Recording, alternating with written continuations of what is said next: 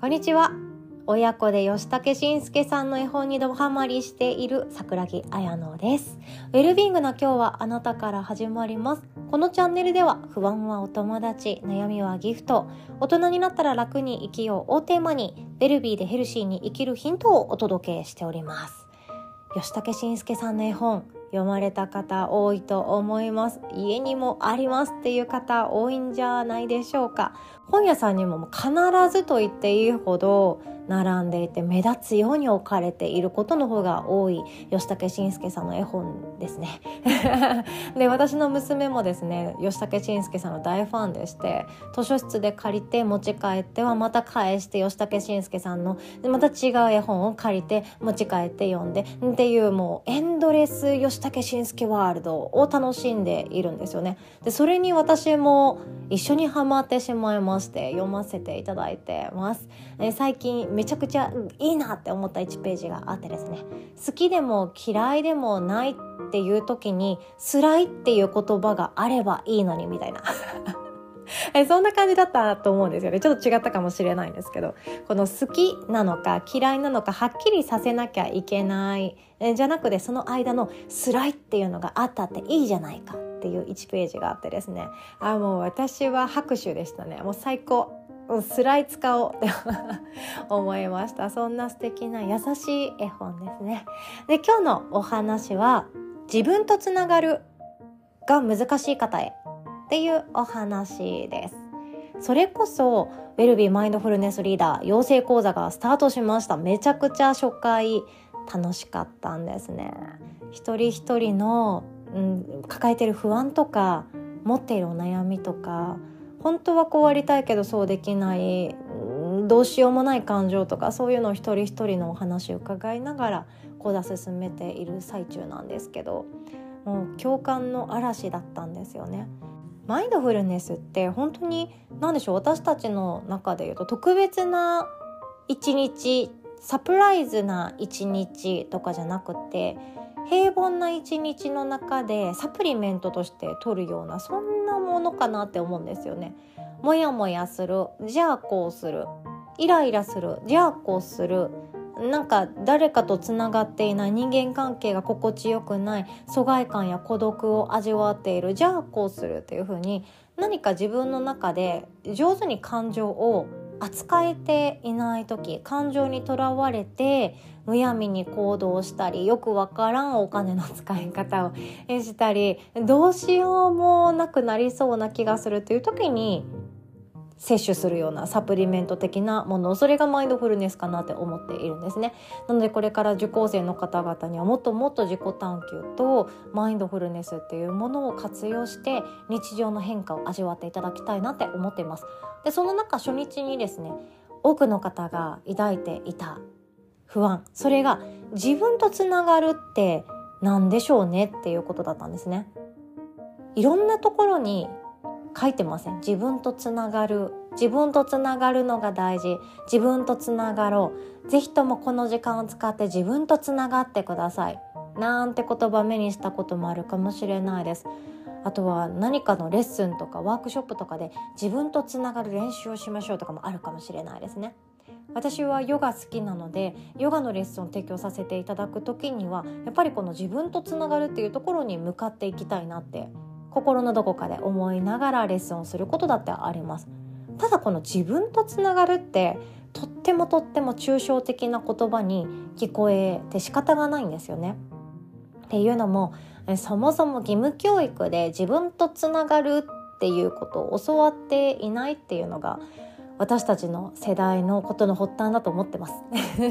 義務教育の中でやったことなくないですか？私やったことない人なんですね。えじゃあ、えーと、1時間目国語2時間目算数3時間目体育4時間目音楽あお腹すいた5時間目自分とつながるとかってそういうのなくって道徳の中でも多分自分の感情とか自分がどう思っているかを突き詰めてマインドフルネス的なことをするっていうのは私の時代ではなかったはずなんですよね。特に自分とつながるよりかも周りの人とどう接するかとか周りの人からどう思われているかとか。えこれすると社会的なルールに違反するよね。友達できない理由これじゃない？掃除当番守ろうね。遊ばないでね。みたいな。そんなそんな誰かが困るから自分っていうものを正しましょうみたいな。そんな道徳の時間だった気がしてならないんですよね。あの私の記憶が薄すぎるだけかもしれないですね。聞いてなかっただけかもしれないですね。サルカニ合戦とかだけは覚えてるんですけどね。なんですけど私的には子供の頃この自分とつながるっていうワードは全く自分の辞書の中になかったんです。で大人になってからその社会人になってなんか苦しいなとかもう仕事辞めたいなとか金曜日の夜がやってきたらやっとほっとして日曜日の夜がやってきたらすんごいもう嫌で嫌で仕方がなくて食欲もうせてああ嫌だな明日が来なければいいのにとかね。明日隕石降ってこないかなとかそんなことばっかり思ってた時期があったんですよ。マジで隕石を祈っていました。隕石落ちてきたら行かなくていいじゃないか。あ逆かな。行かなきゃいけないのかな。どっちだったんでしょうね。なんですけどそう私の中でいつだって現実逃避したくてしたくてたまらなくって。その時に本屋さんでなんか本ないかな楽になれる本ないかなどうしたらいいか書いてくれてる攻略本ないかなみたいな感じでいろいろと立ち読みしてはあこれじゃないなこれじゃないなって模索していた時期があったんですね。そんな時に自分とつながるっていうその自分とつながるだけで人生が開花するとかあとは20代でやっておきたいこんなことみたいな形で自分とつながるっていうワードがあったりあとはもうなかなか行けてなかったですけどヨガ教室の中で先生が「さあ自分とつながりましょう」そして宇宙の一部となってみたいなそういうなんかもう私の辞書にはない世界がどんどんどんどんやってきて自分とつながるが分かってないのに宇宙の一部として自分がこの世界とつながるとかもっと分からないって思って迷子すぎた時期があったんですね。でも宇宙とつながれたらかっこいいし私は宇宙の一部なんだろうけれどもえどうやるの？どうやるの？どうやるの？みたいな。で周り見渡してもみんな目を閉じて普通に呼吸していてえ誰か教えて？みたいな。私だけ置いてかれてる？みたいな。ヨガレッスンを何度も何度も経験したことがあったんですね。お恥ずかしいけれどもそれがもう等身大の私でした。自分とつながるって本当わかんない。本当わかんないけど自分とつながるって気持ちいいよとか心地いいよとか安心できるよっていう声がやっぱり聞くし本にも書いてる。それ体験したくて体験したくて仕方がなかった時期がありました。で私みたいにですねあもう分かりませんっていう方に是非やっていただきたいのがとってもシンプルな方法なんですね。それが自分の心の中から出てきた声に相づち打つ。それだけです。これは一番初級なシンプルワークかなと思うんですね。私はここから入りました。例えば会社行きたくないなっていうのが日曜日の夕方ぐらいから湧いてくるわけなんですよ。明日月曜かどうか隕石降ってこいとかどうか何か大事件が起こって自宅待機になれとかなんかよくわからない願いを祈りを捧げていた時期があったんですけど全然そんな日ってやってこなくてですね。でもそういう時に私が会社行きたくない私会社行きたくない本当に行きたくない。マジで行きたくないっていう感情が出てきたらその次にやってくるのがそうだね私行きたくないねで自分で言ってあげる。それだけなんですね。雑音なんですよ。それはどういうことかというと自分から湧いてくる感情にいちいち自分のフィルターをかけてこんな感情湧いてくる私なんてダメだ。いい人でいる。いい人でいたい私の中からこんな感情なんて湧いてきちゃダメだ。とか。こんな感情を持ってるなんて彼氏に見られたくない。こんな感情を持ってるなんて先輩たちに気づかれたくない。こんな感情を持ってるなんて誰かに知られたくない。早く消さなきゃ消さなきゃ。早く消さなきゃ。ってなるんじゃなくってその感情自体によし悪しはなくって感情はいいものばかりじゃなくって特にネガティブな感情だって悪いものではなくってそれが自分自身の本音なんですね。それが出てきた時にそうだよね。そう思ってるよね私って。相づち打つだけ。えこれが自分とつながる初めの一歩だと思います。ヨガもわかんないし自分とつながるなんてそんな心地よさ体験したことないしでもそうなれたらきっと気持ちいいんだろうなって思ってた私はそれだけやってました。えそれだけでいいと思います。今でもそう思ってます。ウェルビーマインドフルネスリーダーをされる予定の方受講生の方にはもっともっとあのお伝えしていくことがあるんですけどえそれって何？わかんないんだけどっていう方自分とつながるって何って自分とつながる目を閉じてあぐらを組んで、えっと、親手の親指と人差し指をなんかくっつけて輪っか作ってその他の3本指は外に開くようにしてめちゃくちゃヨギですっていうような状態でいい感じの BGM を部屋の中にかけて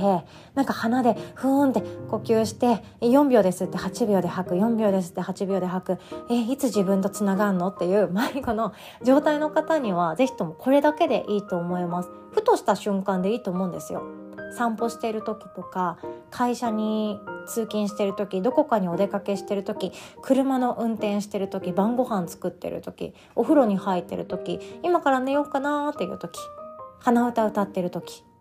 何でもよくってどんな時でもよくって掃除してる時でも何でもよくってどんな時だったとしてもふと湧いてくる感情